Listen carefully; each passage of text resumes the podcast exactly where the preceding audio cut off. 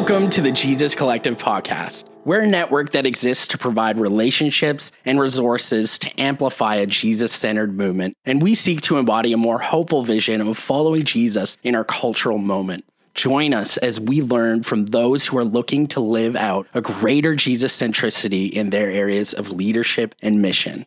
If you're new to Jesus Collective, welcome. Check us out on social media or at JesusCollective.com for ways you can connect to this growing movement. Okay, let's get into today's podcast. Well, welcome to our viewing audience. This is the Jesus Collective podcast, and we're so excited to have you here today. Joining me as a special co-host is Cherish Hamilton. Cherish, I see you. How are you doing today? I am great. Cooler weather has fallen on Houston, and it feels a little bit like a Houston fall, which is not saying much, but it's saying something for sure. Wow, that's amazing. What is cooler weather in Texas? I ask as an interested Canadian. That's just, what is cool for a Texan? Well, I only speak in Fahrenheit, so I can only share in Fahrenheit. Well, anything really below 90 degrees Fahrenheit feels cooler because we were well in the hundreds throughout summer. So we are drinking our pumpkin spice lattes and cooking chili and watching football. So yeah, it's quite nice here. Like 90 Fahrenheit, if I'm translating in my head right, like that's like summer for me. Like that's amazing to me in the middle of summer, my summer. You're like, let's have a pumpkin spice latte. Okay, wow. I know. But I have to say, like this weekend we're hitting 70s, like mid 70s is the high. So, and I'm headed to watch a football game at Texas A&M, go Aggies. And so super excited about that, to have some cooler weather and some football and some good time with some friends. That's so good. So, Cherish, we are interviewing one of your professors today, yes, a longtime friend of our Jesus Collective, Mark Baker. Could you tell us a bit about Mark Baker and welcome him to our conversation? Well, yeah. So like you said, Mark is my current professor at Fresno Pacific University, where he is the professor of mission theology in the Bible Seminary in Fresno, California. He served as a missionary in Honduras for 10 years and has written a number of books, including Ministering in Honor and Shame Cultures with Jason Georges, Centered Set Church, which is one of my favorite books right now, Discipleship and Community Without Judgmentalism. And the book we're talking about today, Freedom from Religiosity, Studies in Paul's Letter to the Galatians, which I am so excited to talk about today. Hooray! Welcome to the podcast, Mark. Thank you. I'm very glad to be here. So good. What else could you tell us is new in your life? I mean, we've read a bio. We've had you on the podcast multiple times. What's new in your world these days? Yeah, I'm not sure. I'd say the biggest thing new, so I'll give you a broad and then maybe very specific. So broad, they're like doing this podcast. I have, I've done more podcasts and have more invitations to talk about this book and my Centered Set Church book. And that's quite energizing. And I'm glad to have these opportunities. And yeah, I was just thinking as we were getting started, what's new? We'll just talk about today. So here's my day. So I'm doing this podcast with you. I was just grading papers. After this, I'm going into seminary faculty meeting and grade some more papers, get ready for my class with Cherish on Monday. And then I'll head off to the Fresno County Jail where I lead a Bible study every Friday afternoon. So there's a day in the life of Mark Baker. What a fascinating day, especially amazing the way you're ending it with a Bible study at a prison. Like I don't know a lot of professors that have that kind of like on the ground practice. I'm just curious. Could you share initially what led you to that kind of invitation? Yeah. So actually, I mean, it relates to what you just said. I was on the outreach commission at my church, and, they say, mission professor, that's an obvious thing, put you on the outreach commission. And it was time to, re-up for the second term. And I just had this thought, rather than me being on this committee, talking about facilitating other people's do outreach. I'm around Christians all the time, teaching in a seminary. Maybe it'd be good for me to do some outreach. And that was really the impetus. And I looked for an opportunity and got connected with a ministry in the county jail here. And that was, I think, 10 years ago now. Wow. And has that been just personally rewarding for you? Oh, yeah. Wonderful. Yeah. It's yeah, I mean, enriching for me and feels like a valuable thing. And yeah, great. Yeah. And the way that you reflect your experience in your book, Centered Set Church, has been such a gift. Along the same lines as reading the Bible from the margins, like that book has been so influential. It just gives a different perspective in a way in which we're invited to see scripture from a position maybe we haven't seen before. Yeah. So, well, I would love to talk a little bit more about your current book, Freedom from Religiosity, Study in Paul's Letter to the Galatians. And so we're just going to dive right in. So I would love for you to share, a little bit about, you say in the first 15 years or so of ministry that you valued Galatians, but had no passion for it. I would turn to it when I sensed someone did not clearly understand that salvation is by God's grace, not human works. I thought it was an important book for someone, but that was not so important for me. So what changed? Why is Galatians now important enough for you to write a book on it? Yeah, so it really was a particular moment. And so I was living in Honduras and yeah, two of the big things that is confronting, trying to deal with in Honduras, one was many churches were judgmentally legalistic, and also in a way that might be surprising in a situation of extreme poverty, there was a lot of resistance to a holistic gospel. Mm-hmm. And those are both things that I was pushing up against, trying to figure out liberation. Anyways, I read an essay on Galatians by Richard Hayes, in which he was arguing that Paul had a stronger community concern in writing the letter than just individual concern. And I like to think it was the Holy Spirit moving through that essay, but it was definitely a moment of paradigm change. And reading the essay, I thought, Galatians, in this way that Hayes was introduced me to, that I thought it could both go beyond, deeper than just sort of, legalism is a problem, let's tell people that they're saved by grace, not works. But in his reading of Galatians, I felt, no, there's more going on here. It would take us deeper. And also it gave me a sense that Paul's understanding of the gospel was not as individual and spiritual as I thought it had. And I thought if we could get people to understand that Paul's sense of the gospel was broader, more holistic, maybe say it this way, rather than going around and just reading Luke 4 all the time or, Isaiah 58 and trying to get people, hey, it's important. Mm-hmm. If we could see, for many people, the gospel is Paul, or they get their gospel from Paul. So yeah, that was a moment where it just it awakened to me, there's possibilities here. And then just, providentially, I a year later, I was at Duke University working on my PhD, and Richard Hayes, who had been at Yale, went to Duke that year. So it had nothing, I didn't apply to go to Duke to work with him, but he was the first door I knocked on when I got there, and so was able to go deeper. So that was the moment of change for me. Yeah. That's so good. I share a mutual appreciation for Dr. Richard Hayes. He's such a brilliant thinker and definitely someone I just has inspired me in all his works. His book, The Moral Vision of the New Testament, I think is one of the best books. So good. So I think you've already hinted at this, but like Galatians is read in different ways.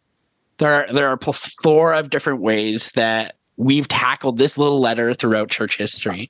And one common way that I think perhaps many of us kind of approach Galatians from evangelical backgrounds is like through Luther's dialectic of individuals burdened by guilt, seeking peace through works. So I'm curious, what can you tell us about that reading of Galatians? Why has it been so pervasive? And what are the sort of like difficulties and problems with approaching Galatians like that?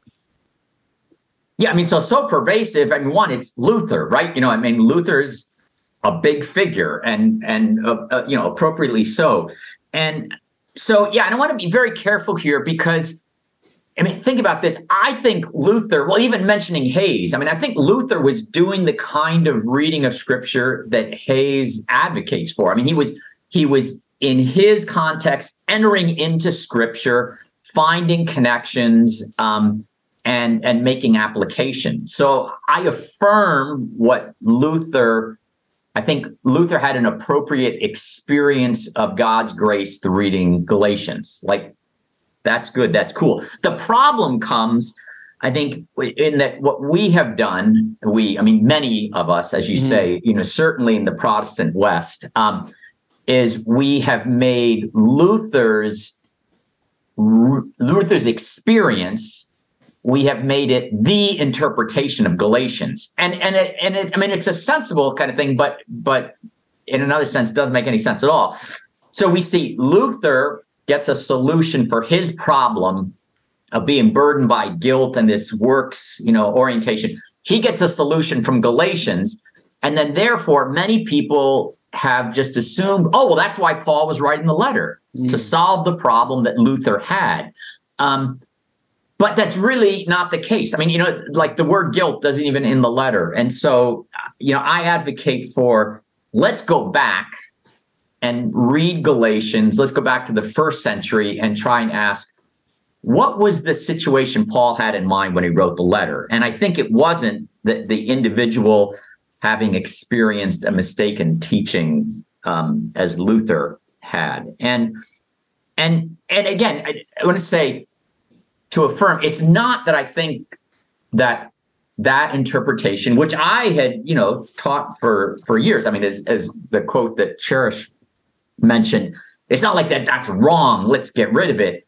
But it's it misses. It's too superficial. There's so much more, and I think it does. It reinforces the thing I just mentioned about it. It leads us to think of Paul focused on individual, spiritual liberation. Period. So I think Paul was concerned about that, but much more.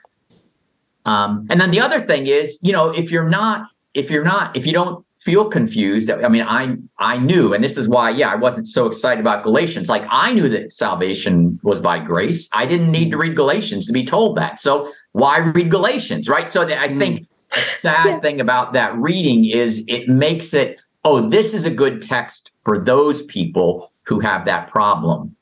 But for me, I don't need to read it. I just hand it off to the others. I so appreciate you naming some of the struggle of your usefulness with Galatians, as well as you're naming that we're trying to answer 16th century problems with 16th century solutions, like Luther's dialectic there. And I think you make me think of an N.T. Wright quote where N.T. Wright says we really need to understand our first century context and then bring those in conversation with our 21st century questions. Right. And I think, I see a lot of that at work here. And I also appreciate that you're not trying to just throw out Luther. You identify that he's a person in his time that needs to answer the questions of his time. But to say that the text is about Luther is a misstep, and that's such a helpful corrective. Over to you. Yeah. Sharon. Yeah. As we're talking about how Luther has so informed us, and as I look across the landscape of my own life and seeing how my own context has informed my interpretation of Galatians, Mark, you've shared a little bit about honor-shame dynamic, which I'm sure you've seen a lot in Latin American experience there. I would love to know, how does an honor-shame dynamic inform a fresh reading of Galatians for us? Yeah, so one thing, it helps pull away from that focus, that individual focus of Luther. And it's doing, just what Paul was saying. It's going back to the first century, because the first century was an honor-shame culture context. It would take a while to unpack and explain its importing, what's going on. But let me, three maybe quick kind of things I could say about this is, first of all, so there's conflict in Galatians, and the conflict is between groups, going back to, what Hayes introduced me to. So it's not just individuals walking around confused. There's group conflict. And I think when we look at through an honor-shame lens, it adds understanding to that dynamic. In honor culture, it really mattered what group you were in and then what other people think of your group, because the group reflects on you. I mean, so yeah, in a more individualistic West, it's, you know, me and my shame. What do people think of me? But at that time, it's what do they think of the group? And so, you know, even in Galatians, it makes sense that these Jewish Christian missionaries were trying to get the Gentile Christians to live like Jews, because that was a more honorable thing for them to be doing. Jews were accepted in society. And these crazy Christians were doing things that were out of the norm, were shameful. So it helps understand that dynamic. And then I think it also, it's not just the dynamic, but to feel, like say in 6:12 in Galatians, Paul says, hey, to the Gentile Christians, you know, these people that are trying to get you to get circumcised, follow Jesus, like they're afraid of persecution. And for us, 21st century, we heard persecution, yep, and we think of Christians in some place where they're getting thrown in prison and, you know, being tortured or something.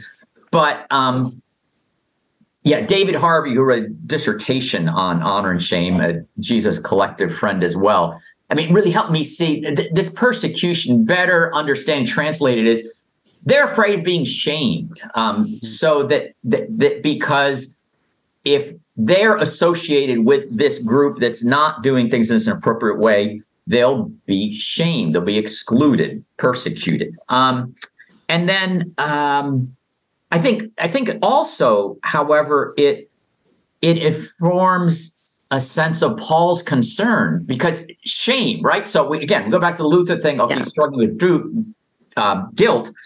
But these Gentile Christians were being shamed by these Jewish Christian missionaries. They're being made to feel like you don't measure up.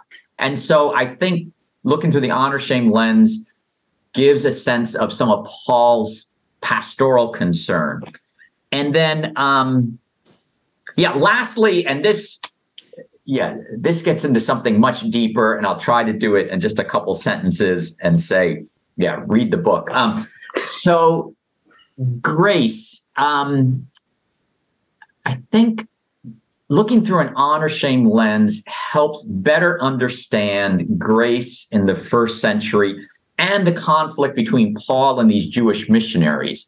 Mm-hmm. Because in an honor culture, grace, it's still grace. It's a gift, but you don't waste your grace on someone that's unworthy. So there's status, honor categories that go into who receives grace. Yeah. And these Jewish Christian missionaries, as other Jews, and certainly as Paul would have been earlier in his life, they affirmed God's grace, but they saw it as given to those who are worthy, appropriate. Like it'd be, you know, unbefitting for God to give grace to these losers, that kind of thing. So, whereas Paul, through the lens of the cross and his experience, came to understand that grace, God's grace, was given regardless of status. And so I think the honor-shame lens can help with that grace understanding. I totally agree, right? All those things, but that's a little bit. I deeply resonate with the grace, honor, shame lens, and how that works. Again, because Luther's trained us so often to think of grace as a legal framework, like legal fiction and getting off the hook. Whereas like in that ancient first century context, like grace is, it was a word used about gladiators. Like you would grace victorious gladiators with like monetary gifts and all sorts of things. And you're right, the fact that God like puts grace to those at the bottom of the social ladder is like just, it blows our minds. Yeah, so good. Yeah, and I think this lends itself to the next question that I have. Like, I would love for you, for our listeners, for you to sum up, like, what is a centered set approach that you articulate in the book? What is bounded set? What is fuzzy set? What is exactly we're talking about when you say centered set approach? And how are you seeing these dynamics at work in the letter of Galatians? Okay. Yeah. So in the last one, how am I seeing it work? Like it is everywhere at work. So again, you know, read the book. But I'm sensing a theme here. So yes. Please read the book. But I invite listeners to, in a moment, hit pause, go to centeredsetchurch.com, and on the scroll down just, I think, one section, and it says free PDF. And there's a PDF there that has diagrams of bounded, centered, and flooded. This is a very visual concept. So I'm so helpful. So helpful to have the visual. Try to answer it, or explain it in 2 or 3 minutes. But if you could be viewing those pictures, it would help a lot. So hit pause, go to that, come back. Okay, so this is from Paul Hebert, missiologist. Borrowed this from mathematics, and his idea is that groups have different ways of defining who belongs. And so a bounded group, bounded church, is one that comes up with some criteria, draws a line, and whoever meets the criteria, and it can be, behaviors, beliefs, rituals, and it's not just, it certainly was those legalistic churches that I was, walking amongst in Honduras. But you can be, as Megan Goodes said, progressive bounded, conservative bounded. So it's drawing a line, and then on the line, you measure those who comply are in, they're good Christians, and those who don't are either not Christians or not good ones. And there's a sense of exclusion, superiority with the line. So judgmentalism. So then that's a problem, and people feel the problem of that. And this is, I think, increasingly common that in reaction to that problem, my initial reaction to my own bounded experience was, well, change the rules. But that's not the solution. I just put in new criteria, kept the line. So the solution is seen, well, get rid of the line, and then you have a fuzzy group. So you have this, if a bounded group is a circle with clear delineation of who's in or out, a fuzzy group there's no judgmentalism, but there's also a very weak sense of what it means to belong, weak sense of identity. And so thankfully, there's another option, which is a totally different paradigm, which Hebert calls a centered set. And the way a centered group determines who belongs is you choose a center, and then you look at people's orientation to the center. So whereas bounded and fuzzy are positional, like what's your position in relation to a line, centered is orientational, trajectory, which way are you headed? And so I think I think this is a very, very helpful tool for understanding Galatians. And I'll probably say this again somewhere in here, but I wrote this book sort of in 2 ways in relation to the bounded centered lens. So one was I wanted to be a follow-up to Centered Set Church to say, hey, if you want to, have a greater sense of the biblical basis, here's a book showing how centered set approaches in the Bible, in Galatians. But also in the other direction, I think the bounded, fuzzy, centered lens is a very helpful tool in understanding Galatians. So I see Galatians teaching us how to better be a centered set church. And I also see centered set lens enabling us to understand dynamics in Galatians that we might miss otherwise.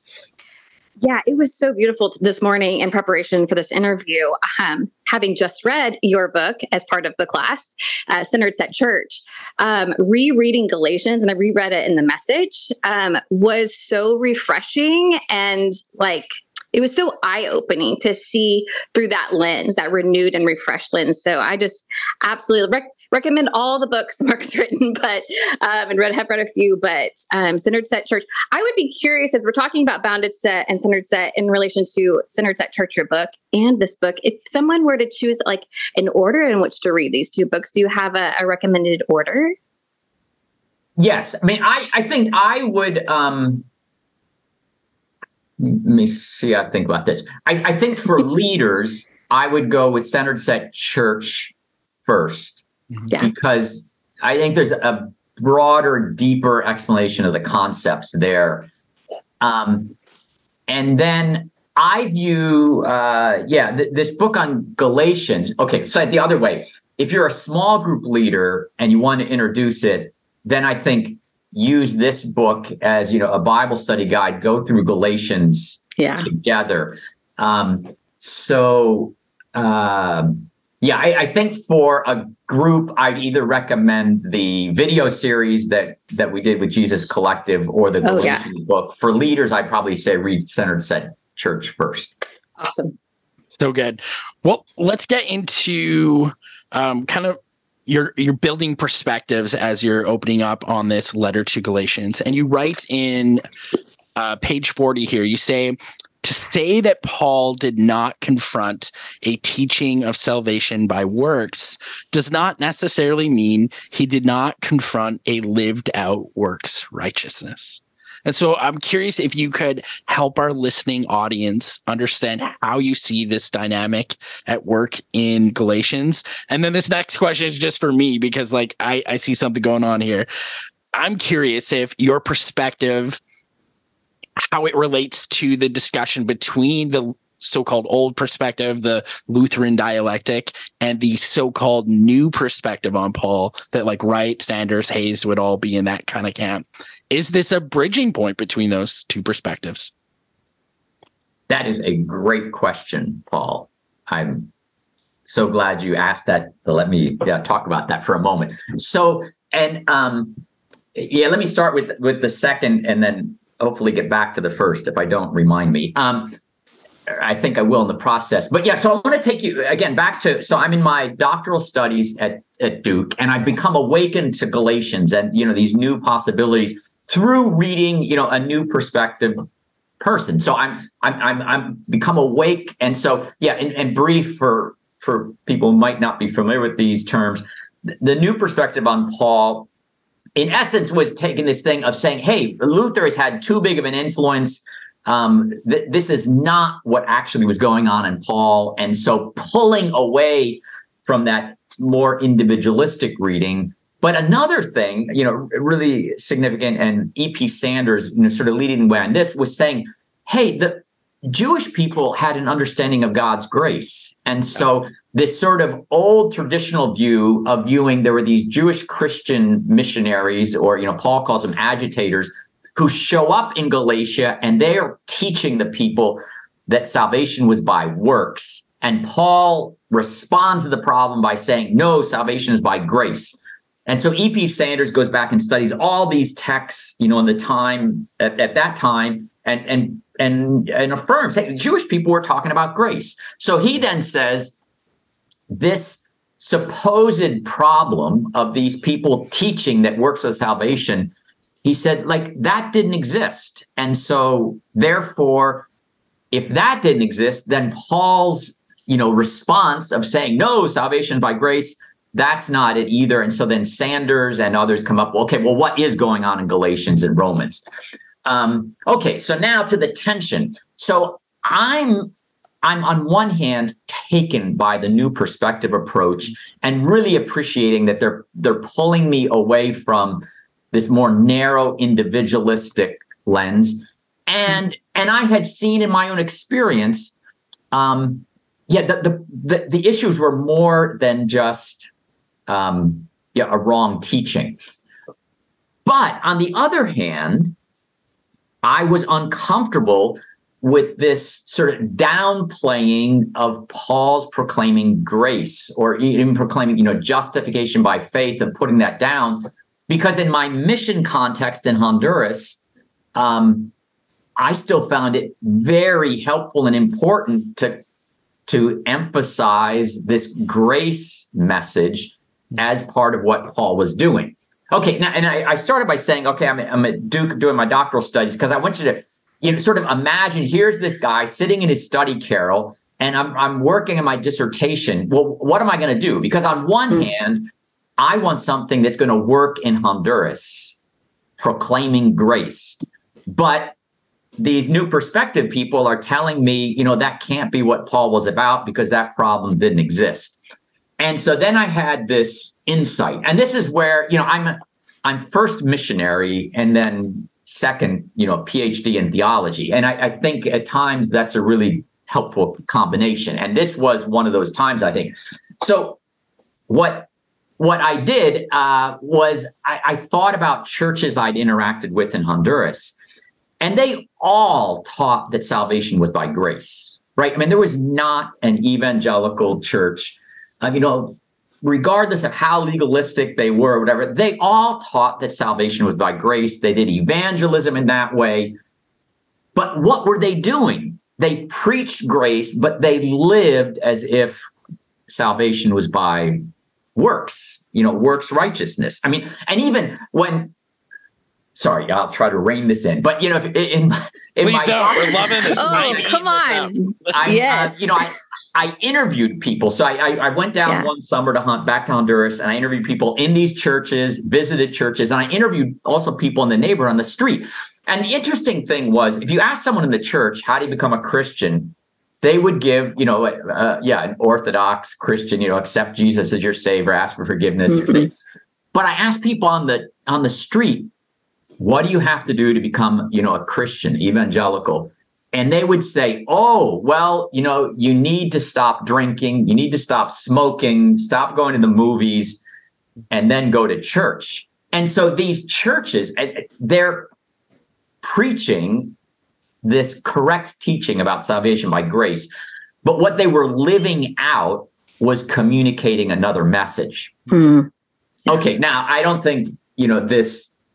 yeah, made any big impact on E.P. Sanders. But what I was reading sitting in my carol was, okay, what I want to say to E.P. Sanders is, you only looked at texts, what was written. And I think we need to look not just at texts, not just at words, but what was lived out. So in Honduras, and in my own experience, I observed people that had correct doctrine about grace, but we're living out a judgmental works righteousness. Therefore, I can't prove that that was happening in Galatia because it's lived out. But from reading the text, and as Cherish just said, through leading through the bounded centered lens, I think in Galatia, that's what was happening. It's not that there was incorrect teaching, but the way these Jewish Christian missionaries were treating the Gentile Christians was leading the Gentile Christians to feel as if they needed to do works to be part of the people of God. Mm. That's I hope that, through reading this book, this can be a bridge in that sense of people who may be attracted to new perspective, but are uncomfortable with how far it might pull away from a sort of traditional gospel emphasis on grace. I think we can have both. And I would say, as I read your book, I would say you are firmly in the camp of actually where some people in the new perspective would actually go. I hear a lot of definitely N.T. Wright would probably go more your direction, but you're right, there's multiple different takes on the new perspective, in which sometimes they're forgetting about that there are new perspectives, not just correct. One so there is okay, so as a little segue here, I would love to just rapid fire ask some questions, if that's all right. So one, did Paul actually write Galatians, yes or no? Yes. Hooray! Yes. I feel I should be grading true false, the quiz. I'm just kidding. Was the letter sent to northern Galatia or southern Galatia? I'm agnostic on that one. Sorry. I got to answer. I think it was South Galatia. That's me. You okay. Do? Interesting. I know I'm supposed to give rapid fire. When I've written another commentary on Galatians in Spanish, and it's a more traditional, academic scholarly thing. And I spent, some days reading, thinking about this. And in the end, I thought, for the stuff I want to talk about, doesn't matter. So I don't know. You're right. It doesn't. Yeah. It's just curious questions. All right. Pre-Jerusalem Council or post-Jerusalem Council, like Acts 15? Post. What do you think? Post. Okay. Ooh. Now this one, I'm a little piqued interester on this because I love historical, like I love studying history in parallel to studying scripture. So dating a Galatians 47 to 49 AD or 54 to 56 AD. You know, this question, sorry, Cherish. I mean, it's really close. This question is so little importance to me that I don't remember what I said in my Spanish commentary. I'm guessing. Yeah, so I'm guessing. If they were doing a quiz, I'm guessing now I said 54 to 56, but I don't know. No, I think that's for sure what you would say because I think most scholars date... Yeah, because of the post-Jerusalem Council. So most scholars date that between 50 and 51. Right. Well, I knew that the dating related to one of the previous two questions, but I couldn't remember which one. So thanks, Paul. You get the gold star there. I'm just a big nerd, so... Okay, and this one informs my current project I'm working on to submit this weekend for class. Like, how big were the letters Paul wrote with in his own hand? Size 18 font or size 48 font? Well, yeah, you know, I would go in between, actually. I'd say more, you know, 28 or something like that. All right. Can I use that in my paper? Is that okay? Yeah. Wow, 28. You're going to get those big 8 pages in. Yeah. Bold. Awesome. Thank you, Mark. Thanks. You for participating in Rapid Fire Relations. That's so much fun. That's so fun. So I'm curious, like you've hinted at this already about your own live practice in Honduras. And in the book, you offer this helpful lens for reading Paul in Galatia. And that lens is learning to read Paul as a missionary theologian. Why is that a helpful framing of Galatians? Yeah, so I mean, a number of things. And I'll try to say them clear. I mean, first of all, I think there's passion in this letter, and it's not okay. And I, you know, I have a PhD in theology. I'm a systematic theologian. So, but this is not a text of systematic theology. Systematic theology tends to not have Paul is passionate. He pastoral concerns he feels. So I think that's important to recognize this. This is not a removed, you know, guy sitting at his desk just having a doctrinal argument. And then secondly, I think that it's very important in the sense of situational. He's a missionary theologian, so he's responding to situations and contexts. He's not working on this is the third chapter in his volume of systematic theology. He's doing theology in response to particular situations. And I think that's helpful to understand him and also a good model. And then lastly, here I'll recommend a good friend of mine, former student Ryan Schellenberg, who is... Yeah, a much more learned and significant Pauline scholar than I am, who he's really emphasized this to me, is that many of us have so treated Paul as if he's first and foremost systematic theologian that the human Paul gets lost. And he would say, you know, Paul was... Yes, preach. You read Galatians, like this is a guy, he's feeling hurt. He's feeling confused. He's feeling pain. Like, let Paul be human. So I just mentioned, Ryan just had a book called Abject Joy, which talks about Paul in prison. It could give you a little bit of a feel for that. Or just Google his name and, you know, read some articles he's written. So... Yeah, I would love for you to take a second to expound on that a little bit. A human Paul. So with this question in mind, like, what do you think was going on in the cultural context which led Paul writing this letter to the churches of Galatia? Why do you suggest there is a judgmentalism and religiosity at work?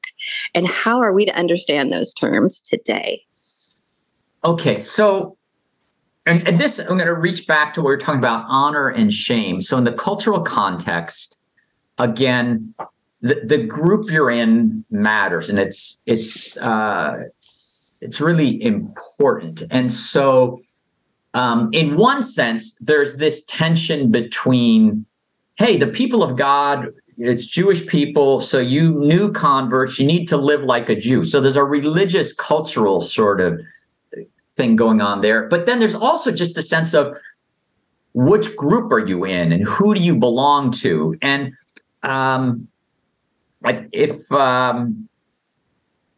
yeah, if you'll let me read a couple sentences from the book. Please do. Yes. So this free is book content, where, even without paying for the book. Awesome. Where I feel like, our translations do good work at making things more readable, but sometimes, an awkward, more literal is helpful. So in this one, both the New American Standard and King James. So this is referring to Galatians 3:7 and 9, 3:10, and also 2:12. So let me see what's the NIV have here. So it says, understand then that those who have faith are children of Abraham. Mm-hmm. But a more literal translation, as seen in, and now I'm reading page 141, as seen in NASB and King James, is those who are of faith are children of Abraham. And right, so like in English, that doesn't feel like that makes much sense. What does it mean to be of faith? But if you match that up with 2:12, which is talking about these people show up from Jerusalem, and it says they are of the circumcision. Mm. And so, yep. So J. Lewis Martin, another great scholar on Galatians, offers a translation that captures, I think, what is going on here in these phrases. He says, those whose identity is derived from faith. So those who are of faith, it's this. He's saying this is an identity issue. Hmm.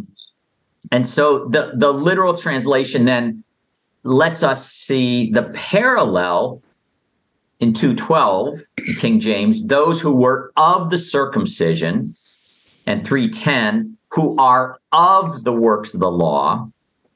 And then Martin's 3:10 translation, those whose identity is derived from the observance of the law. Mm-hmm. Okay, so this cultural context, it's like, well, mm-hmm. Who are you part of? Where does your identity belong? And so then this becomes, a bounded, centered, fuzzy kind of question. It's not, do you believe these right things, but where's your identity? Is your identity, are you of the faith, of the faithfulness of Jesus, or are you of these lines that are drawn? Mm-hmm. And I think that's, some of the cultural dynamic that is going on in the setting. Wow. Ooh, that is so rich. I'm already connecting some parallels. There's that whole discussion on the Pistis Christou part of faith in the faithfulness of Jesus. Right. Like I could see how that's already. Yeah. Yes. That's already at work in some of what you're hearing in the text. That's so good, Mark. I love this. This is like, I'm a Galatians nerd. So I'm just like, eating this in. So this is like, you really need to buy this book if you haven't. I want to transition us into a kind of a deep dive, because we can't talk about the whole letter of Galatians. You're going to have to, pick up some commentaries and read Galatians and do all that work yourself. But what we can do is we can look at a snippet, kind of like a snapshot of Galatians. And then through that snapshot, kind of engage Mark's ideas on that he represents in his commentary. So I'd love for us to look at Galatians chapter 2, verse 11 to 21, and the prestigious and lovely Cherish is going to read that for us. Oh, thank you for that introduction there. All right, Galatians 2, 11 through 21. When Cephas came to Antioch, I opposed him to his face, because he stood condemned. For before certain men came from James, he used to eat with Gentiles, but when they arrived, he began to draw back and separate himself from the Gentiles, because he was afraid of those who belonged to the circumcision group. The other Jews joined him in his hypocrisy, so that by their hypocrisy, even Barnabas was led astray. When I saw that they were not acting in line with the truth of the gospel, I said to Cephas, in front of them all, "You are a Jew, yet you live like a Gentile, and not like a Jew. How is it, then, that you force Gentiles to follow Jewish customs? We who are Jews by birth and not sinful Gentiles know that a person is not justified by the works of the law, but by faith in Jesus Christ. So we too have put our faith in Christ Jesus, that we may be justified by faith in Christ and not by the works of the law. Because by the works of the law, no one will be justified. But if in seeking to be justified in Christ, we Jews find ourselves also among the sinners, doesn't that mean that Christ promotes sin? Absolutely not. If I rebuild what I destroyed, then I really would be a lawbreaker. For through the law, I died to the law so that I might live for God. I have been crucified with Christ, and I no longer live, but Christ lives in me. The life I now live in the body, I live by faith in the Son of God, who loved me and gave himself for me. I do not set aside the grace of God, for if righteousness could be gained through the law, Christ died for nothing. Mm. This is the word of the Lord. Mm. Amen. Thanks be to God. So that's our snapshot in Galatians. And we're going to turn now to Mark. And I would like you to kind of help us understand what you see going on in this snapshot of Galatians. Why does a divided table represent such a challenge to the gospel? You know, Paul uses that line, you weren't living in light of the truth of the gospel. Yeah. So I think... And first of all, I'll say, 2:16, so justified by faith in Christ or faith of Christ, like that, that is a central text. Very strong. Luther's reading, that, and maybe Galatians 3:28, that, there's neither Greek nor Jew, slave or free, might be, the most well-known texts. So, but what we've done here by reading the whole passage, we've seen the context in which that statement was made from Paul to Peter. So that invites us to think about justification in relation to these dinner practices in Antioch. And then just to put this in context, Paul is writing a letter to Galatian churches, but he's telling a story about something that happened to him earlier in Antioch. And I think back to where we began of saying, Luther, hey, let's go to the first century and check what's going on. I think this is a great place to get clues for what's the problem in Galatia, because Paul is telling this story. He wouldn't be telling this story unless he saw it related to what's going on in Galatia. And then one last clarifying comment before we dive in is to say, at this time, yeah, so they're eating together. These people show up from Jerusalem. They're, Jewish Christians, and they their whole life have never, eaten with Gentiles, and they just don't have it in them to go sit at the same table with Gentiles. That's inappropriate for them. Okay, this is not just, an informal potluck, and it doesn't matter that they're sitting on the other side of the fellowship hall. Imagine, this is the Lord's Supper. So we are, we are celebrating communion, because at that time they did it by eating a meal together. So in the midst of this meal, they would, say, as Christ, instructed us, as often as we do this. So what you have there then is, literally the fellowship, this church is being divided over this. And so I think that's where, this passion from Paul comes from. And what's the division about? It's, who gets to sit at the table? Who eats together? And for the circumcision faction, the people that come from Jerusalem, it's you need to live according to certain Jewish traditions. That's just right and appropriate. And they feel that. These are Christians, but they feel like, you Gentiles, you need to start living like us. And I think, back to the honor-shame thing, here's Peter's in the middle of this, Cephas. And it's not surprising at all that he's eating with Gentiles, right? And he's the one that opened up the way to mission the Gentiles. But what's going on here? These people show up from Jerusalem, and he is this.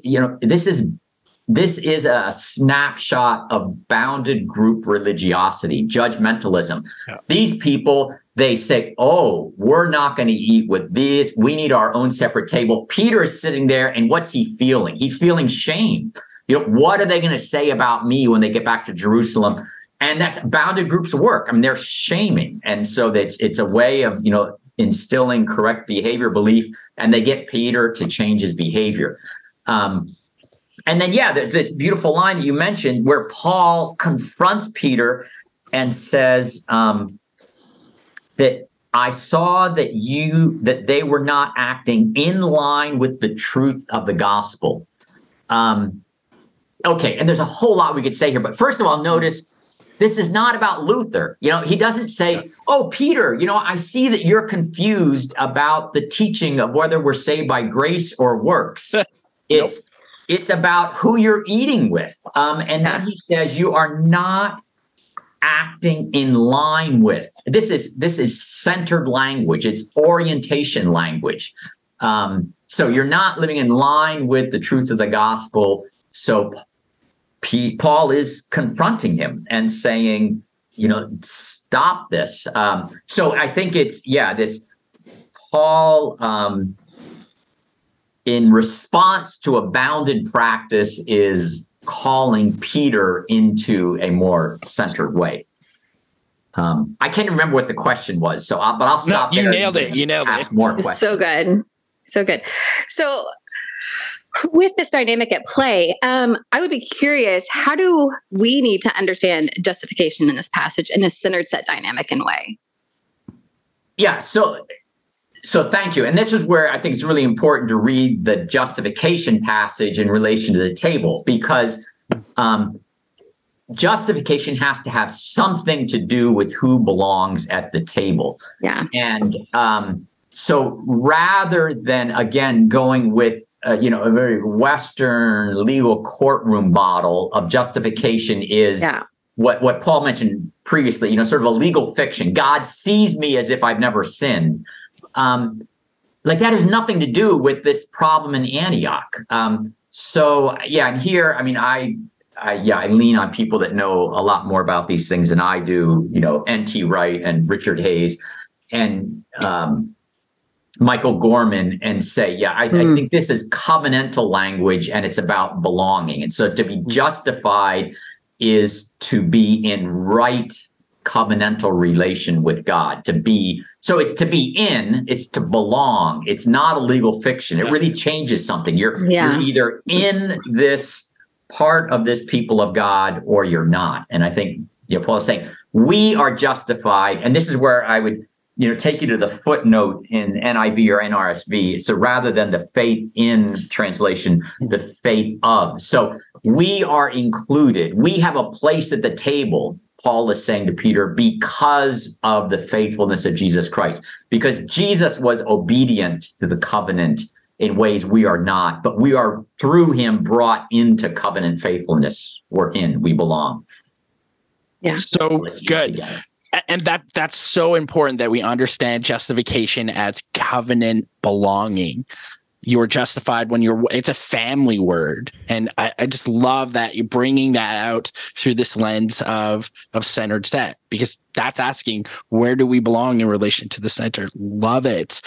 So I think then we need to ask the other question in this passage that we just read. How do we understand what the works of the law are?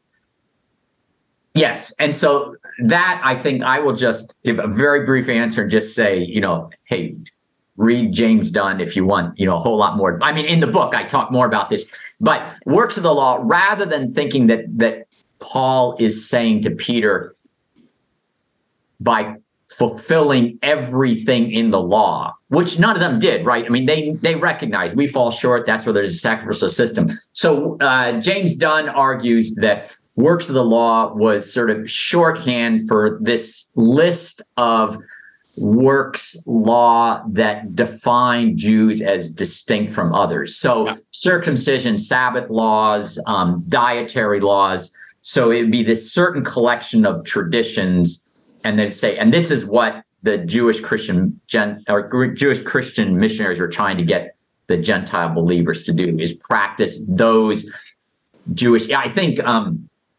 I think N.T. Wright calls them, identity badges. So like this is the way of saying, I'm in, I belong, I do these things. So what would you say Paul means when he's saying he is being crucified with Christ? Yeah, so there I think it's helpful to read. So two things. First, it's helpful to read it in context of 19. So that's verse 20. Yep. But in 19, it says, through the law, I died to the law so that I might live for God.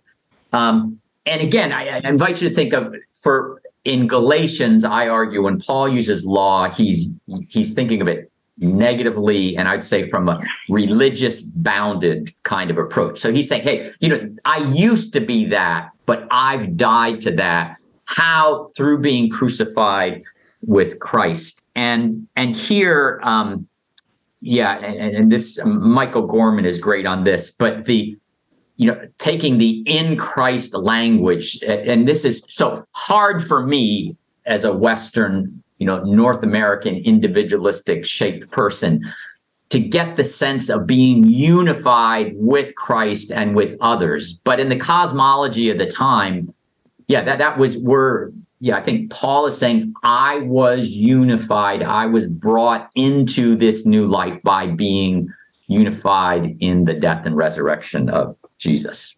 Okay, let's put all the parts together. We've talked about this passage. We kind of walk through.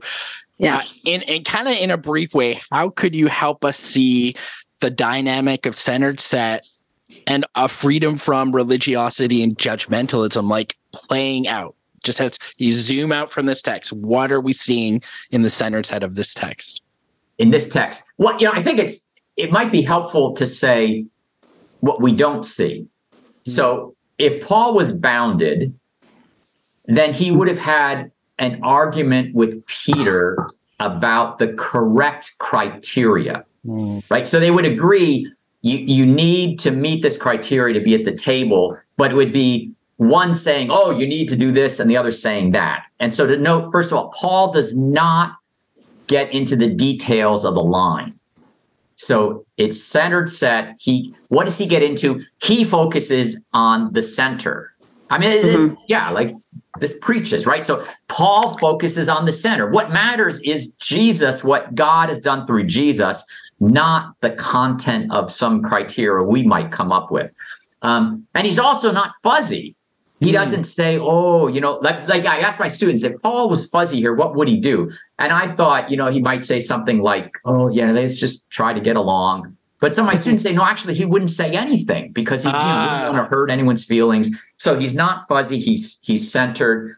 And so but notice also, he's not fuzzy. He confronts, right? And this is where I think a misunderstanding where people think, that the centered approach, people can think, oh, it's softer or not as, doesn't take, ethics and behavior as seriously. We need to stay bounded because these things are important. Paul confronts Peter. Yes. And that's in a centered approach. When people are, going against, going away, we want to pull them around, say, no, you're heading in the wrong direction. And we see that happening here. Yeah.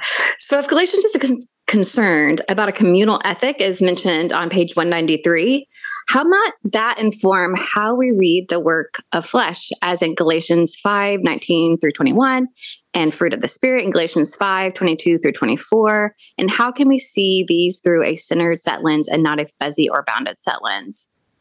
Yeah, so a couple quick things. One, just to say, if you look at that list of works of the flesh, fruits of the Spirit, many of them have to do with interpersonal relations. And I think it underscores, as you said, this communal concern of Paul. He's writing about stuff that would hinder the shalom of the community, the well-being of the community. So that's one thing.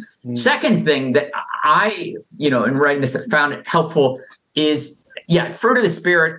Again, Western individualist North America, I think of, my fruits, your fruits, but how would it, and that's not, wrong, problematic, but how do we think of this as our fruit? So as a community, we are people of peace, kindness, long suffering. So I think that's a helpful thing, looking through the communal lens. And then again, centered. So Paul doesn't go soft on ethics. He has this list of things to do, but now, going to Cherish's assignment of this week, notice where do the ethics come into this? He's had 4.5 chapters of proclaiming what God has done through Jesus. And then he turns to our ethical response. So in a centered approach, there are ethics, there are commands, there are imperatives, but they are rooted in God's gracious action so that they are not confused with, like those people on the street in Honduras that thought they had to do stuff in order to get in. This is clear. No, you're in, you're at the table. Now live in the way that is, in line with that. Yeah, is an invitation to remember, like even going back to Abraham, right? As we see earlier in Galatians, so I would love to know, lots of things. I feel like I start every sentence with that because I just want to know, but I would love to know what surprised you most as you wrote this book? And also like in the book of Galatians in general, like what surprises were there as you were studying Galatians for this book or just in general? So I think what surprised me most, this is my third book on Galatians. So as I mentioned, my dissertation, which was later published as Religious No More, Galatians is the heart of that. So it's not a commentary, but there's a lot of Galatians in it. And then as I mentioned, I wrote a longer, more in-depth commentary in Spanish on Galatians, and then this one. So I approached writing this as I wanted this tool to be out because of linking it with the Centered Set Church book. And that's what drove me to write the book, why I wanted to do it. And I like the idea as well as making it more accessible, sort of less technical, so more for groups to use. I entered sort of dutiful, mission-driven, but not... Anyways, surprised me that even after all these years, like I had energy. I was engaged, not just to get the thing done, but I was engaged by the text.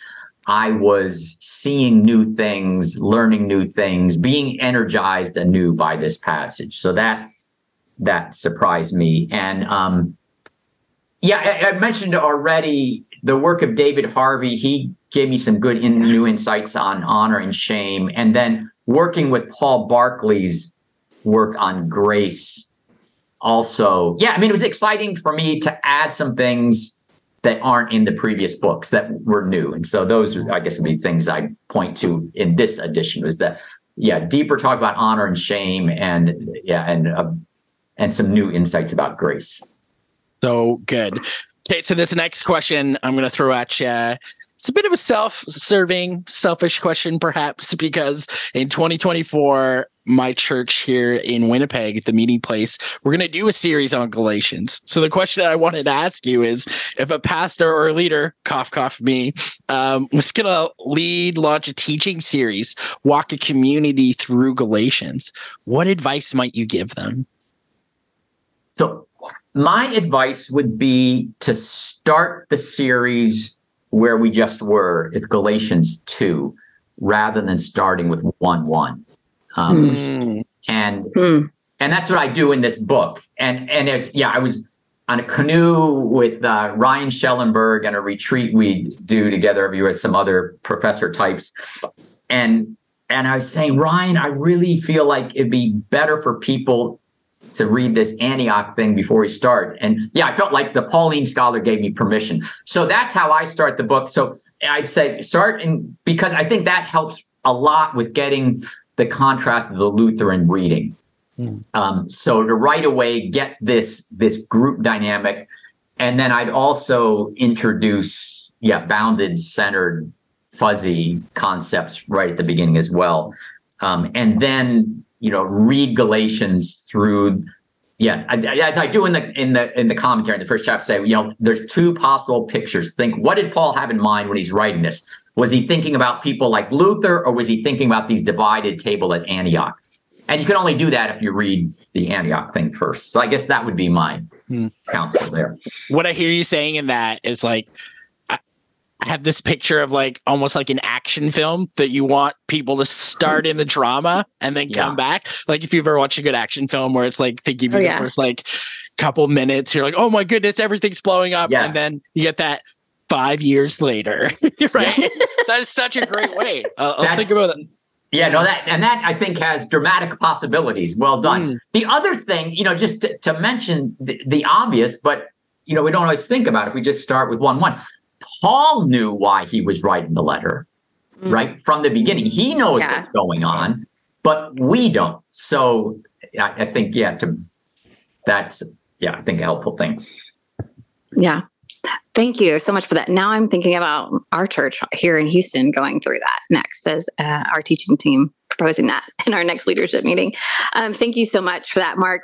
I would love to know, besides this book, which is incredible, what additional resources would you recommend for those who might want to study the book of Galatians?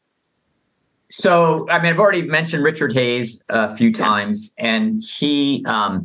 I stand on his shoulders, not just in that awakening in that moment of that essay, but I had his commentary open here on my desk as I was writing this. And so Richard Hayes, it's volume 11 in the New Interpreter's Bible Commentary, the section on Galatians written by Richard Hayes, I recommend highly.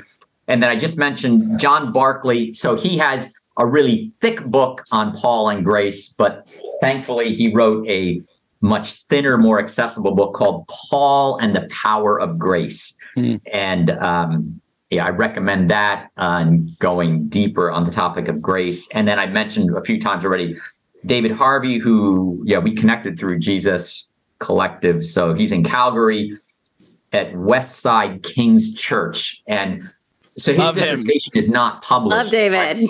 But if you want to go, if you want to go really deep on honor and shame, the first part of his dissertation is great on that. And then he has some really excellent exegetical reads of a few different passages. So again, that's David Harvey, Calgary, Westside King's Church. Just, look him up. And he's going to be inundated with emails. That's going to bring him so much joy. He'll be glad to have people reading his dissertation. So yeah, absolutely. Okay, what would be your hopes for this book as pastors, leaders, lay people, as they engage it? What are your hopes that this book would accomplish? Yeah, so the two things I already mentioned of I would hope the book would deepen people's understandings of bounded, centered, and fuzzy. And then that would also, through that lens, enrich people's understanding of Galatians. And maybe if we go back to where we started, with that very first question that Cherish asked me, I would hope that people would recognize and then have the experience of Galatians is a text for me, for you, for us. And not just see this as, this is helpful for people who are struggling with legalism, but that would find this liberating from our own, maybe wounds of boundedness, or liberated from a sort of bland fuzziness. So I'd hope that it's an encounter with the Jesus at the center in a way that energizes, liberates, and shapes communities. Yeah. And I think that's one of the great gifts of this particular book that you've written is the approachability for both those who serve in leadership to have something that isn't quite so academic to read. That's very much something that we can chew on and meditate and think upon and grow from and be informed by, but also for those who are just loving and leading and influencing in their communities, in their neighborhoods, and in their homes. So thank you, Mark. That's so great. I would love to know or be able to share to our listeners, where can we find you online? So, I think the best place in relation to this theme is to go to centeredsetchurch.com. And there's information there about this book, the videos, Centered Set Church. And if you go to about, I think my email address is at the bottom of that. Awesome. Thank you so much. Thank you again for just spending some time with us today, sharing about your book with us, and just your heart and your passion for Galatians just comes through just in everything that I have read of yours and this conversation. So thank you. Also, thank you, listening audience, for allowing me to co-host today. It's been such an honor. And we just thank you for joining us today. We hope that you are blessed, and go check out Centered Set Church. God is at work raising up a movement of churches, ministries, and disciples all around the world that are passionate about advancing a more united and hopeful, Jesus-centered, Jesus-looking kingdom. If you're a listener today, I'm sure you can see and feel that. So, can I ask you today if you'd help us amplify this Jesus-centered movement? Can you share the podcast, blog, and social media channels? We are on a mission to equip a centered set vision of a church renewed by Jesus by investing in the renewal of its leaders. Would you consider making a financial investment in Jesus Collective today? Is anything stopping you? If not, go to JesusCollective.com. Your investment means we can advance and amplify this Jesus-centered movement, investing in pastors and Christian leaders globally.